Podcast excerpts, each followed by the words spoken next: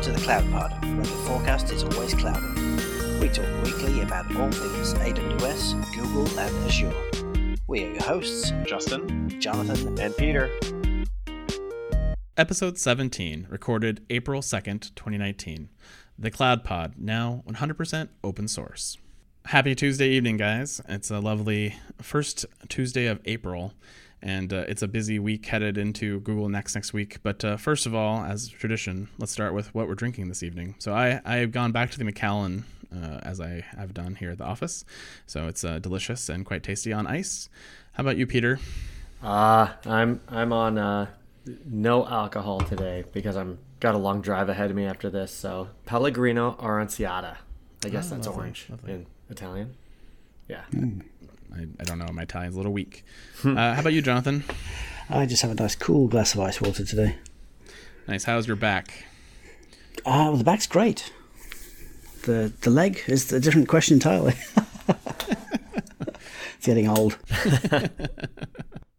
All right, well, let's uh, let's start with follow up as we like to do here on the show. So last week, uh, Jonathan, when you weren't here, we had Chris Short on, as you know from editing, uh, and we talked a little bit about kubectl versus kubectl or kubectl. And uh, happens to be that Andy Ye, who apparently used to be on the Kubernetes team, uh, admitted that he slipped into the release notes uh, on Kubernetes 1.9 that the canonical pronunciation of kubectl is kubectl. So makes I sense. Mean, if it's in the release notes, it's got to be the way it is. But I still, I'm still partial to kubectl personally. But uh, maybe that's just my allegiance to the AMI camp. When you do copy and paste, do you do uh, do you do CTLC and CTLV, or is it Control C and Control V? Yeah, it is Control. It is Control C, Control V. So that's fair. I'm just, uh, I don't. I'm just, uh, I'm just glad I know every time now that I say cube cuddle that I'm saying it wrong. Yes. I'm not going to stop. I'll let you continue to fight that fight. Uh, but our next piece of follow up. Um, so we talked a few times about um, you know hardware in the data center, and you know particularly around SoftLayer's um, situation that happened with. Uh, their out of band management card being compromised um, by a third party. And we talked about the time that was pretty difficult, but um, Google actually has released a blog post where they talk about what they do to mitigate risk in their hardware supply chain. And so they really break it down into several areas. But you know, first of all, they, they talk about leveraging custom built hardware designed by Google, um, like the Titan chip. Um, and they go through a pretty rigorous vetting process for their vendors, and they're audited regularly by Google to make sure their vendors are of the highest quality and, and doing the things they expect um, in their hardware manufacturing process. And then Google also tracks uh, location and status of all equipment within their data centers uh, via barcoding, and they're tracked from acquisition all the way through destruction. And then they also have in their data center apparently metal detectors and video surveillance um, is used regularly to ensure that no equipment leaves the data center without authorization prior. So um, overall, some really nice physical controls. And then they also talked about they're leveraging a cryptographic signature um, over low level components like BIOSes, bootloaders, kernels, and base OS images. Uh, and those signatures are actually being validated on every boot or update to their infrastructure. And they talk about this all in their very robust uh, defense in depth approach. This is a really fascinating article if you're into this kind of security stuff like I am. Um, that kind of gives you a, a good breakdown of what Google's doing to protect your compute assets um, that you're leveraging in their cloud. So really nice uh, update and something we talked about on the show here. So we thought we'd share it with you guys all. Yeah, we'll post a link in the show notes on the website. Um, it's a really good article. I wish Amazon and uh, Microsoft would do the same thing for their own clouds, like laying it all out there like this. Um, near the bottom of that article is uh, another link to how they uh, deal with encryption and authentication of network traffic between microservices, which is also really fascinating. So definitely worth digging into that. Yeah, and I think my I think Amazon has some stuff similar in uh, a little bit more buried in some of the documentation on their site, and then um, I think they do a good job at presenting um, a more detailed picture, like under NDA. But these are all the reasons why I don't know why anybody would want to build their own data center anymore. Yeah, I think Amazon tend to go for the compliance view on things. You know, you, you click on the uh, the SOC compliance link and it'll tell you what they do that meets SOC compliance. But this, I love the way Google have laid all this out in a very straightforward way. All right, well, let's move on to main topics for tonight. So, first of all, we talked about last week uh, that at the summit, uh, Werner announced Now Go Build number two, which is uh, Singapore. And uh, I know we all three of us had a chance to watch that in the last week, and uh, it's time to share some thoughts. So let's uh, let's start with you, Peter. Again, I was impressed with the production quality It was a it was a pretty entertaining show. I didn't think I would be entertained um, watching a machine uh, make roti, and uh, definitely entertained by that. But it was it was pretty neat just thinking about how we're making kind of a big deal about the fact that this bread maker is connected to the internet and sends statistics back home. Um, it's gonna be fun in ten years to look back and when everything does this as sort of an MVP release. Yeah, definitely uh, was an interesting device. And uh, did you happen to take a look at how much that device costs here in the states? I did not. it is a, a very cool one thousand dollars. You can Oh, own okay. your own roti maker at your house, which I. At one side, I was like, "Well, that's really expensive," but then I watched them make the roti in the video, and I was like, "Oh no, that's that's super cheap." Yeah. How about you, Jonathan? Um, I will admit I was not quite as engaged in this one as I was in the first episode. Uh, it seemed like, uh, what was it, like 17, 18 minutes of talking about a bread maker, and I don't know. It just it didn't interest me that much. So my take was, I'm like, I'm really glad we don't talk about IoT on the show because I felt like the the video suffered from that problem. It's really hard to explain IoT in any way that makes sense to layman's people, uh, and they did a good job. They uh, there was a couple of things that they made different from the first episode. The first episode had a lot more diagrams and a lot more trying to explain and, and you know an infographic format, and they did less of that this time around, which was really great. Um, and overall, I think it, you know I liked it it's a little bit shorter. At least it felt shorter. It didn't feel a little bit too long like the last one did. Um, you know, it's, it's still interesting. I, I still like the production quality. I think it's great. And they had six months from you know reinvent to edit this one, I guess. But uh, hopefully they come out a little bit faster now that we're into summit season. But you know, overall, I think it's a, a good second episode. Definitely not as good as the first. I agree with you on that, Jonathan. But um, it was something I didn't know about, something I would not have known about before, and you know, even my wife thought it was pretty interesting. So um, she had similar thoughts as I did. That it was nice and short uh, and to the point, and we got a good idea. But uh, I, I don't think I, I still don't think at a thousand dollars we don't need a lot of rotis in the house. I don't think we'll buy one, but uh, if we did, we would be all over this. Yeah, I mean, it's just the start, though, right? Today it's rotis. Next week it's going to be uh, something else. In a year's time, it'll be hamburgers and fries, and nobody will work at McDonald's anymore. And uh, you know, it's it's it's just further automation. More people out of jobs. Um, Well, you- get into this situation though where if a device gets too specialized, right, like it, it loses its appeals. And I think Alton Brown talks about this a lot in his shows um, about unitasker versus multitaskers. And so, you know, it was nice to see that they were talking about you know going into pizzas and going into other flatbread products. Um, and they talk about that on their website as well if you look into it. Um, but you know, if if it gets to the point where it's a hot dog maker, right, where you put the bun and the hot dog into the maker and you cook it like a micro, like a toaster oven, uh, that's a pretty very single use case product. That so you, you, I don't know if that will get to that level, but you know, we'll see. it's coming. My prediction: five years' time, half of McDonald's will be automated. I know I know I was at a McDonald's not that long ago and I used their digital order screen, which was really nice because I didn't have to talk to a human, as my introverted self likes to not talk to people. Uh, so it was nice, but uh, you know, you do also kind of wish that you're talking to a person as you're trying to like, well, I want to remove mayonnaise from the sandwich, and you're like three clicks into a menu that you don't understand.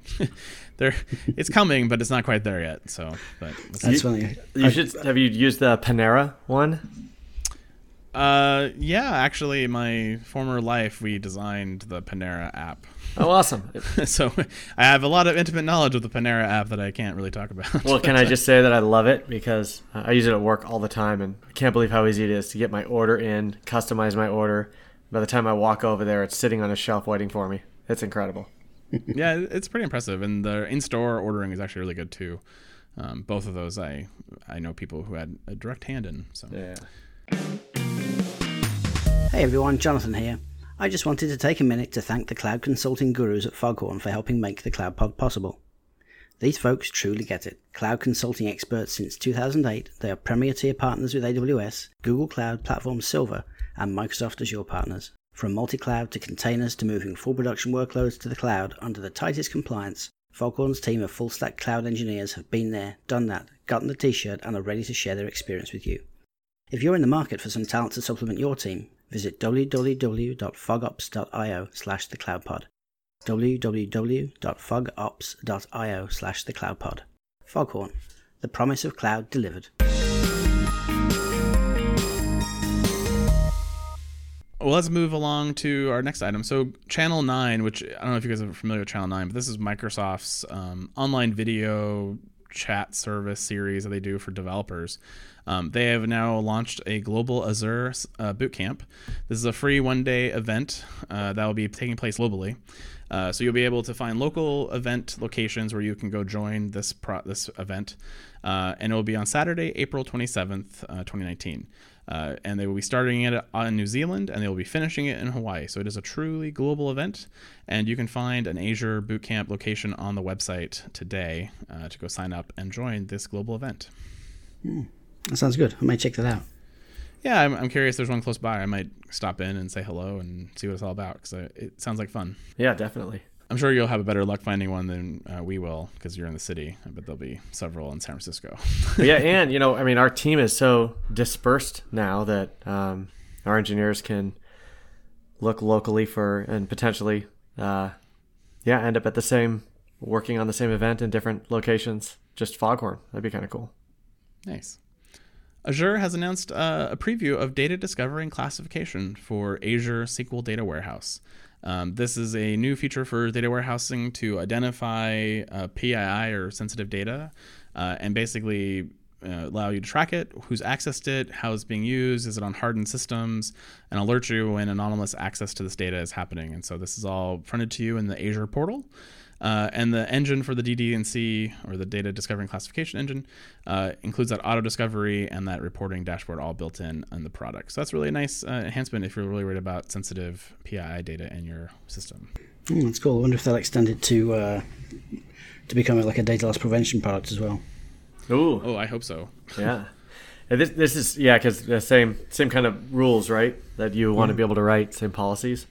Yeah, well, if I know that this is sensitive data, I would want to then be able to potentially block an unauthorized user from accessing the data or exfilling that data from my system. Seems like this is a great solution for people who they've got already got a bunch of data who didn't think about privacy to begin with, and now this this will go in and, and uh, tell them what they've got and where it is, so they can secure it. It's uh, retroactively implementing security. Yeah. Also, when you look at companies who do like um, who have lots of different users um, of systems like a data warehouse it's really tough to make sure that everybody's trained up and you might not even in you might you might have a policy that says you know this specific data warehouse is not for that sensitive data and people might be uploading stuff anyway so that's a great i think it's a great way to um, democratize services like this and still have some oversight to make sure people are using them correctly Mm-hmm. One of the problems we've had in some of our applications is you, you, give somebody a free text field and they can type whatever they like in there, and you get people people uh, you know you, you, just have a, a field that you don't imagine personal information is going to end up in, and somebody will paste a social security number in there or a birth date or something else that shouldn't really be there. Yeah. And um, and yeah, so this this is a, a awesome solution to to finding stuff that doesn't belong in places. You know, it's something that I wish Amazon would do as well. Macie was a great start, but you know, Macie just handles S3, and we need more than that. So definitely looking forward to seeing more developments in the space. Yeah, I'm surprised they didn't call that um, HIPAA in this um, GDPR. I get, but this this is perfect for healthcare applications as well. Uh, I don't know if the data warehouse is HIPAA compliant, so maybe that's why it's not mentioned. Ah. But uh, something to look into. Yeah. Uh, Azure Search uh, has new storage optimized service tiers now in preview. So, Azure Search is an AI powered cloud search service for modern mobile and web app development. Uh, it's the only search apparently built with AI capabilities built in that enrich all types of information to easily identify and explore relevant content at scale. Uh, the new preview is for two new service tiers, so this is a, a even higher level of performance. Uh, the L series tier, as they call it, uh, allows you more storage at higher performance with reduced cost per terabyte when compared to their standard tiers. yeah. All right, cool. I don't write apps that use search engines. basically their answer to Elasticsearch. It makes sense. Amazon uh, Partner Network, if you're an Amazon partner, you're very familiar with this, uh, has their new changes in effect uh, as of April 1st. Uh, they last changed their requirements over three years ago, and for the layman's people, uh, the big items are is that the standard tier partners are now known as select tier partners, um, which apparently is one word that means nothing to another word that means nothing to most people. But uh, apparently, standard tier was causing some confusion in the market. Uh, they have added some new structured benefits for partners related to how they go to market with a partner, the partner knowledge required, the experience, and customer success. Uh, and they have actually, instead of moving away from, they're actually moving away from influence spend or direct spend influence to more launched opportunities uh, as the new measurement criteria, which is really nice. Uh, because as a partner, you typically would end up, you know, trying to close new logos or new accounts because that would bring you new influence spend or new direct spend. Um, but it didn't really recognize you for doing multiple projects with the same customer. And so um, this new launch opportunities can be for the same logo or same account. Uh, and as long as they're you know separate projects and opportunities that you kicked off and completed, you get credit for them in the new partner network. So nice improvements. Uh, definitely something I know the partners have wanted as a former Premier partner myself. Uh, I know these were areas that I was sometimes frustrated with. Uh, I'm very glad to see lots of improvements. Yeah, uh, and I was just uh, we had just reached our premier uh, status this summer. So looking at these uh, new uh, requirements, I think it's it's good that they stepped it up a little bit to make sure that they continue to uh, sort of identify, uh, let the cream rise to the top, identify the the partners who have more commitment, more expertise on their platform. I was actually surprised they didn't create a new tier above Premier. I sort of thought they're getting a lot of premier partners now, which is great and, and something you start to see a maturing of the market. But you know, do you start looking at them separating the premier from the super premiers in the future? But um, not this year, maybe in the future. We'll see. But uh, the requirements to stay premier though are much much higher now. So it used to be you had to have eight professional certification uh, people, I believe, and now it's it's uh, higher than that, but it can be a combination of specialty certifications as well as professional certifications, which is nice. But uh, the number's higher. Yeah, well, I, and before it was just pure number of certs, and uh, as a as one of the smaller premier partners, um, all our guys have like five certs, so it made it super easy to reach the total number of certs. And now it's now it's two individuals, so you can have one or five. You just count as one. That's too bad. yeah. It's, it's pretty difficult sometimes with the um, when they weren't referenceable customers because you know we do a lot of work for for people uh, who don't go public about the way their systems work and or don't want to um, don't want to be a, a reference customer. So oh, especially security. Yeah, right. So publicly referenceable customers is is kind of awkward, although they only require two of those. But it's interesting that they've added uh, customer satisfaction as a metric as well you got to have five good customer responses. well, and it's, it's interesting that they want that customer satisfaction to actually go through the partner portal. So if your partners are starting to ask you to give reviews through the partner portal, it's it's tied to all of these changes to the APN. But um, you know, I, I, don't know that I would trust the partner portal review ratings more than I would a true CSAT survey. But you know, it, they're trying to democratize it, so I get it. Mm-hmm. Amazon uh, DynamoDB has a price drop this week. Uh, the price drop is a little bit different. It's actually been done by eliminating the associated charges for global tables uh, for that were incurred by Dynamo, DynamoDB streams. And so, if you're using a global table from Dynamo, um, you had to configure these DynamoDB streams that stream the data to the different regions that you have configured in the global table. Um, you used to have to pay for this, uh, and that pricing has now been eliminated. So you no longer have to pay for a DynamoDB stream going to a global table. Um, you do still have to pay for them though if you're using it in your own application. If you have your own, uh, you know, Kafka cluster or your own thing that's kind of reading off of a DynamoDB um, stream, you'll stay, still pay for those. But uh, if it's going for global tables, it's now free. Hmm. So presumably you still pay for the actual bandwidth used for the data shipped, but just not the the stream facility itself. Correct. Right. Oh, that's fair enough. Yeah, and Global Tables is pretty nice. It, you know, it's a fully managed, multi-region, multi-master database, uh, very similar to something like Spanner from Google. Um, and you know, so this is definitely something you want to do, but it was a bit of an anti-pattern because you would end up incurring these huge costs if your Dynamo global table was very active because uh, of these streams, and t- in addition to the bandwidth you're already paying. So it's a nice price reduction. Uh, it's a little bit of a, a, weird nomenclature they use to describe this one, but yeah, overall, I like price cuts. Yeah. Uh, so moving on to GCP, uh, scale-out storage has now been introduced with the new Elastifile Cloud File Service for GCP. Uh, as they talk about in the article, file storage is needed for traditional applications and achieving the high throughput and performance of compute heavy workloads like rendering movies or electronic design automation. This Elastifile offering, when Elastifile is its own company, this is, this is a partnership, but it is fully managed uh, through the Google Cloud portal. So it's a fully managed enterprise file service. Uh, and this deepens the relationship between both Elastifile and GCP. Um, all the billing is done through the GCP marketplace, uh, and you can scale up to multiple petabytes of storage with the pay as you go pricing.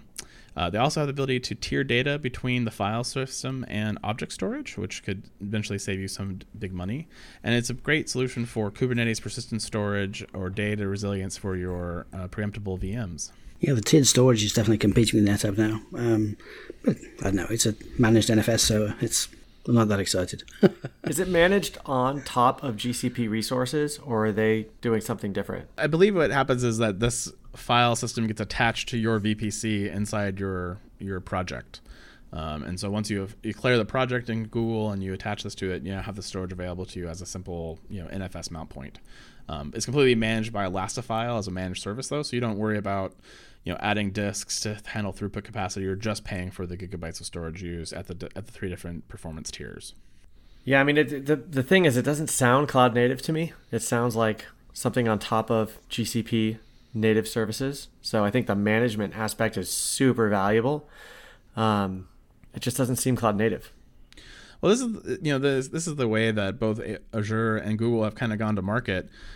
You know, Amazon has very much had a we're going to build this product natively into the cloud and we're going to have it available to you versus Azure and, and GCP have partnered with people like NetApp to provide similar services that Amazon already had and that helped them get to market much faster.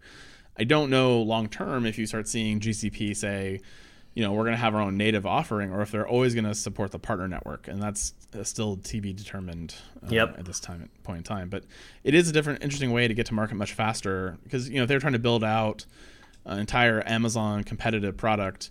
You know, they're they're four years later than Amazon, so that's four years they had to catch up on. And anything they can do to accelerate uh, market share, I think, is a win for them.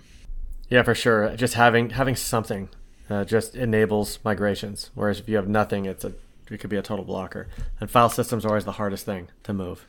And then our final news story this week: Chef has announced they're going 100% open source. Uh, so Chef used to be open core model, which is uh, basically an open source uh, core capabilities, but there was a bunch of proprietary features you would pay for from Chef, particularly around security and enterprise type features. Uh, they've now made that all open source and available. And if you would like to make your own distribution of any of that code, you can now do so uh, without having to pay uh, Chef directly. Uh, but they do feel overall this is still a good move for them. All of their Chef commercial offerings will be built from the same open source code now. Uh, and their chief product officer, Corey Scobie, said they believe that making it open is the best way to build software that works for people. Becoming it becomes increasingly difficult for Chef to explain which parts of the software are open source and which are not. um, so this is a really interesting uh, change of pace from what we see with Uh, Redis and Elastico and Mongo, etc., who are going the opposite direction, trying to become more closed and more more insular. They rewrote Chef in Erlang, so they're probably desperate for people to come and work on their on their product. well, the Chef itself is not Erlang, but the, all the backend services definitely are. So that is a, a bit of a uh, challenge. no, this is this is great news. This yeah. this to me is like when I can't remember the lawsuit. I think it was NFL. Their players union decertified and sued over becoming free agents, and it just opened up free agency and changed the NFL.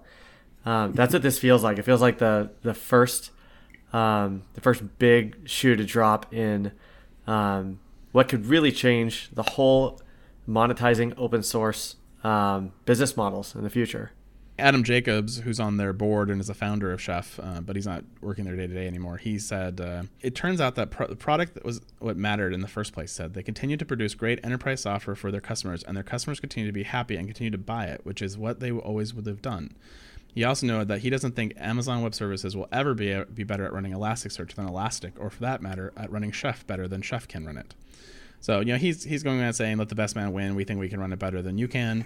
Amazon, you're going to be too distracted to run this service at the best way possible, and so you know we can always do a better job because we're hyper focused on one thing. So that, you know, overall, I'm, I'm curious to see if anyone reacts to this and if anyone follows suit with Chef really quickly.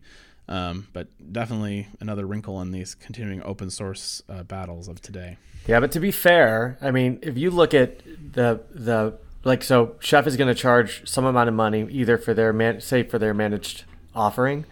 Uh, the the amount of resource required to run Chef infrastructure versus the value they add is very small. The resource is a very small percentage of the value add. Where when you look at something like Elasticsearch or um, another product that needs massive amounts of infrastructure behind it, and then you look at the those companies' ability to, um, you know, consume that cost and put a margin on top of it, I think it's going to be a lot harder for other services to do this or other other open source projects to do this than it is for Chef. I think it's easiest for Chef. We'll see what happens in the next few weeks here. But uh, next week, a big event's happening. Google Next is coming up next week, and so as we promised, we will be doing a prediction draft. Uh, and so how this works is, uh, prior to the show, the three of us rolled the dice to see who would go first, and uh, Jonathan has the first draft pick, followed by myself and Peter. Uh, so each of us will pick three things that we believe will happen or be announced or talked about at Google Next next week. And so basically, uh, after each item is taken off the board, it will be off the board and can't be picked by someone else. So if Jonathan picks, they're going to say the word Google on stage, then uh, I can't pick that as my first round pick. And so we'll go through first round. We each pick one item, and then we'll repeat for second and then third round. Uh, we for every one of these you get right, you get one point. and if we have a tie, uh, we will let Ryan Lucas, our good friend, uh, be the tiebreaker for this. So, any questions before we get started? I didn't do my homework correctly, but that's okay. I'll follow Well, we'll your lead. I've got I've got a few product things, but yeah, we'll see how it goes. Yeah. Well, I mean, I, I would hope that your yours is not as low as low bar as he's going to mention the word Google. 'Cause Thank I, don't, I don't think I don't think technically we would allow that to be. Okay, and also good. anything anything that was announced, uh, you know, is already well known in the marketplace or been talked about as a high level. We will not be allowed in the draft. Okay. So we'll see if any of those come up, but I don't, I don't think that'll happen. So, All right. Jonathan, with that being said, you are the first pick and you are on the board. Okay. I believe next week Google will announce a blockchain as a service. Ooh, Ooh, good call. Nice. Good call. I'm jealous of that one. I didn't come up with it myself, but I like your I like your pick here. Justin, you're next. Yeah, so my first one is I expect them to make a major announcement regarding Google Spanner, either in features or capabilities. ooh. All right. I'm going with a major announcement around GKE features. And since I can't just say that, I'm going to say uh, monitoring integration, which I'd imagine would be Stackdriver, but That is very specific. yeah. Stackdriver is not already supported by GKE. I don't think um, for container metrics. Okay, fair enough, fair enough. Jonathan, that puts you back on the board. Okay. Google will announce a new messaging system. Uh, like a Kafka type service, or are you thinking about messaging like I am? Yeah, yeah, and instant messaging, consumer messaging system. I don't know that that would be at the cloud event, but yeah, we'll see. Maybe. You never know. They've, they've announced some weird stuff at next. would, would we count that as uh, chat ops as well, potentially? I was thinking um, collaboration tools. Honestly, I was thinking, you know, just like Microsoft have gone into the uh, the dev tools space, I think Google will probably expand their footprint into it. So I, Ooh, are you uh, are you trying to call out a Slack comp- a Slack competitor? well, you know, they didn't buy Slack. I was really hoping. Although, No, this, you still you still have time on that prediction, but I see I see what you're doing. I'll say collaboration tools. All right, we'll go with collaboration tools. That, that seems fair. All right, my uh, my number two pick is I expect uh, Thomas Kurian, the new CEO of Google, to be all about the enterprise. We are going to see enterprise mentioned on stage at least four times by either Thomas or his associated co-presenters on stage. Enterprise is going to be the theme everywhere. Sounds good. Peter, that puts you on the board. I uh, I'm gonna stick with my uh, my product focus and say we're gonna see a really cool deployment offering, aka managed Spinnaker. Ooh, Manage DevOps deployment option, like Spinnaker. All right, okay. Jonathan, that puts you on for your third pick. Okay, my third and final pick. Uh, announce support for additional cloud functions runtimes. Right now, it's pretty limited. That was in my list, but not my number three, so I'm glad you took that now. New languages for functions. Perfect.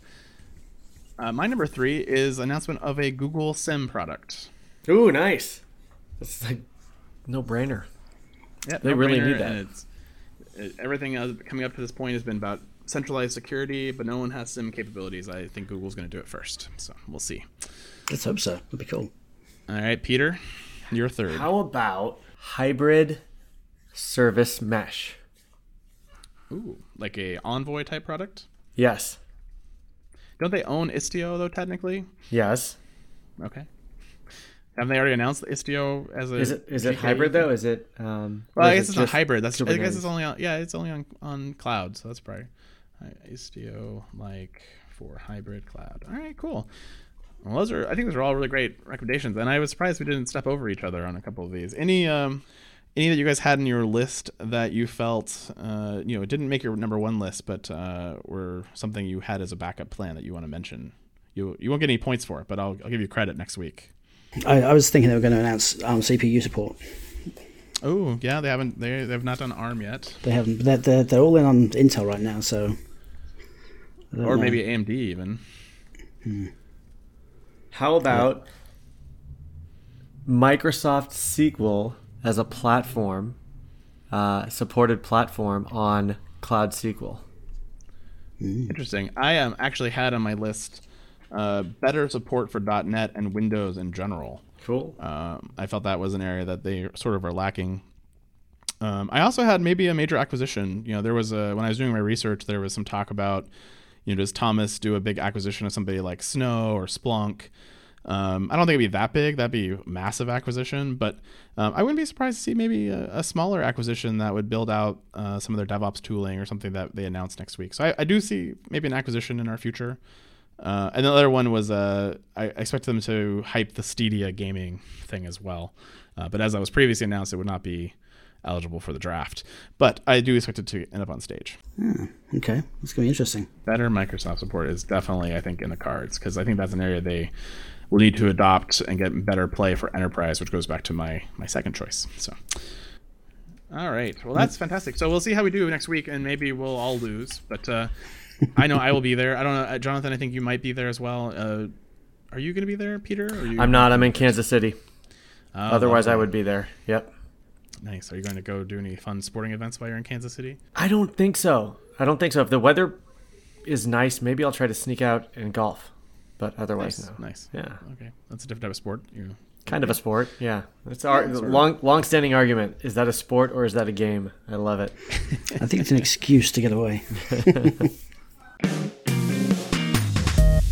For you, the listeners of the Cloud Pod podcast, Audible is offering a free audiobook downloaded with a free 30-day trial to give you the opportunity to check out their service. To download your free audiobook today, go to audibletrial.com slash thecloudpod. Again, that's audibletrial.com slash thecloudpod for your free audiobook.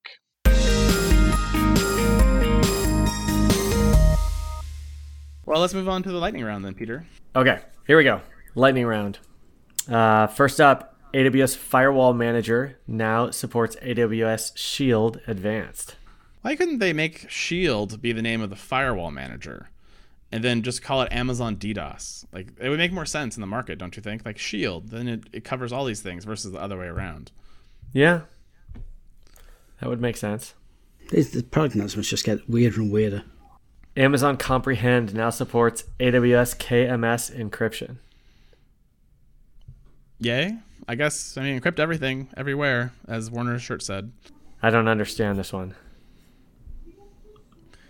Well, I mean, are you not able to comprehend? exactly.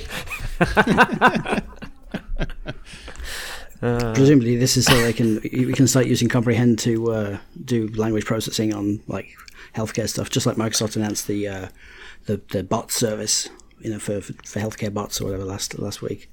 Amazon Aurora with Postgres now supports logical replication. On paper, this is seems strange because the whole point of Aurora is to handle the replication for you. But then, if you look at this a little bit further, you realize, oh, this is replicating to other Postgres compatible data stores or DMS. Um, so I guess yay. But uh, once you're in Aurora, just just stay in Aurora. Yeah, it, when, once you have to do migrations, uh, all of a sudden you're like, yes, we need this, please. We, we went through migrations recently, and you're just stuck with dumps and, and loads, and it's painful. Next up, Amazon API Gateway improves API publishing and adds developer portal features. Hey, I'm so glad they found Swagger. AWS EC2 now lets you pick the time for scheduled events. I choose never to have hardware go down, please. But I mean, didn't you already sort of have the time? Because they would just tell you, you know, you have 30 days to make this happen, or we're doing it for you. So you you could have picked any time up to those 30 days. It's a little weird, If you weren't if you weren't picking the time in the first place, what were they? How were they scheduled events? right? well, they were scheduled because they were eventually going to force you to do it, but you just you had the choice to do it before that. But now you can schedule their Schedule the schedule? I, I guess so. Um, awesome. Uh, Amazon Transcribe enhances custom vocabulary with custom pronunciations and display forms. I wonder if it can pronounce Azure properly. Excellent. well, but it's it's transcribing, so I just had to be able to read it properly. So, but I, I was wondering if it would be able to handle your British accent now properly. I just hope it does Greek last names. Jeez. you should hear Siri butcher all the names in my uh, in my uh, list. That's terrible. Uh, how does Alexa do on that?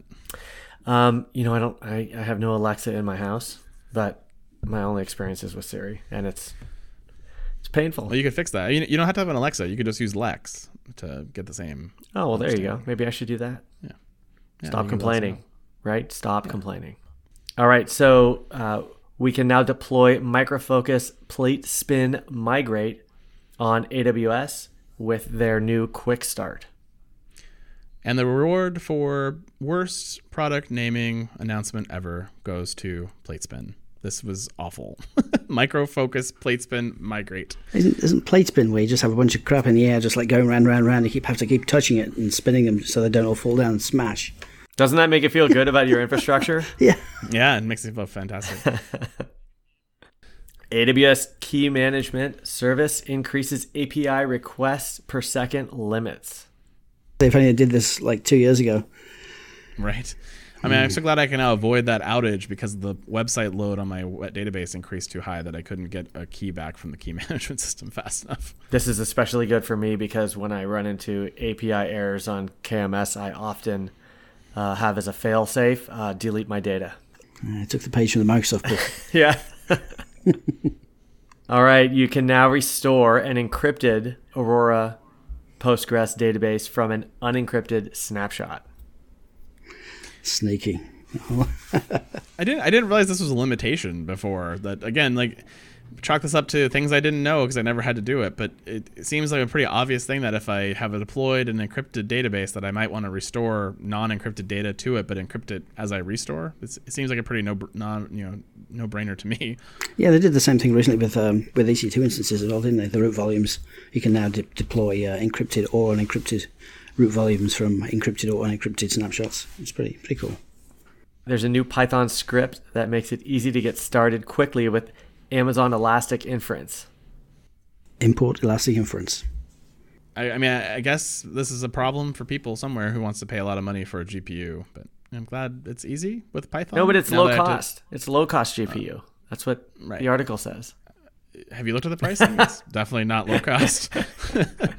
Great. I love Python. I'm surprised this made a, a news announcement. Amazon has released a new Coursera course on building serverless applications. So, who's going to buy Coursera first, Google or Amazon? Uh, both of them have started releasing Coursera courses directly, and I'm starting to think there's some type of game going on in the background. And what's hmm. going to happen to the others' courses when it happens? Right. Well, I mean, Google bought Quick uh, Qwiklabs, mm-hmm. and you know they still have really outdated Amazon labs available to you. But uh, hopefully, Amazon doesn't let this one get away from them. I've seen some activity on Twitter. People people have used this to uh, go and deploy and build and deploy some serverless apps. That looks uh, pretty cool. Uh, I started doing the SRE course we talked about last week. It's actually pretty good too. I recommend it. Yeah, I did a Coursera course in the past, and I thought it was pretty decent. And last up, AWS now allows use of resource level policies for Amazon CloudWatch alarms. So, uh, or more tagging to handle security. So I'm sure that makes you super happy, Jonathan. Absolutely, yeah. Yeah. Grant or deny access based on a tag. You're welcome, world. All right. Who uh, who won the lightning round this week, Peter? Uh, you know, I I, I got to go with Justin's constant and unyielding consistency across the board on having something to say about every single one. I try. I mean, they're not always good things to say, but No, not always good. Not always good. No, Justin gets the he did the homework. prize. Yeah, yeah. if only if only you were told in advance that these are in the show. notes for you to read. At least 24 hours in advance before recording. Uh, we do put them in. And to be fair, they're usually in there like six and a half days in advance. There's plenty of Oh, time for us to they do our go in homework. all the way time. yes, indeed. That's going to wrap it up for this week's exciting episode. Uh, we will be back next week, uh, a little bit delayed because Google Next is happening uh, Tuesday and Wednesday and uh, Thursday as well. And so we will record Thursday night to get recap what's happening at Google Next uh, and give you the lowdown of what you need to know in the world of Google. So uh, have a great evening, guys, and talk to you next week. Yep. See you. See you then. And that is the Week in Cloud. We'd like to thank our sponsors, Foghorn Consulting and Audible.com. Subscribe today on iTunes or wherever you get your podcasts and tweet us your feedback at hashtag the CloudPod.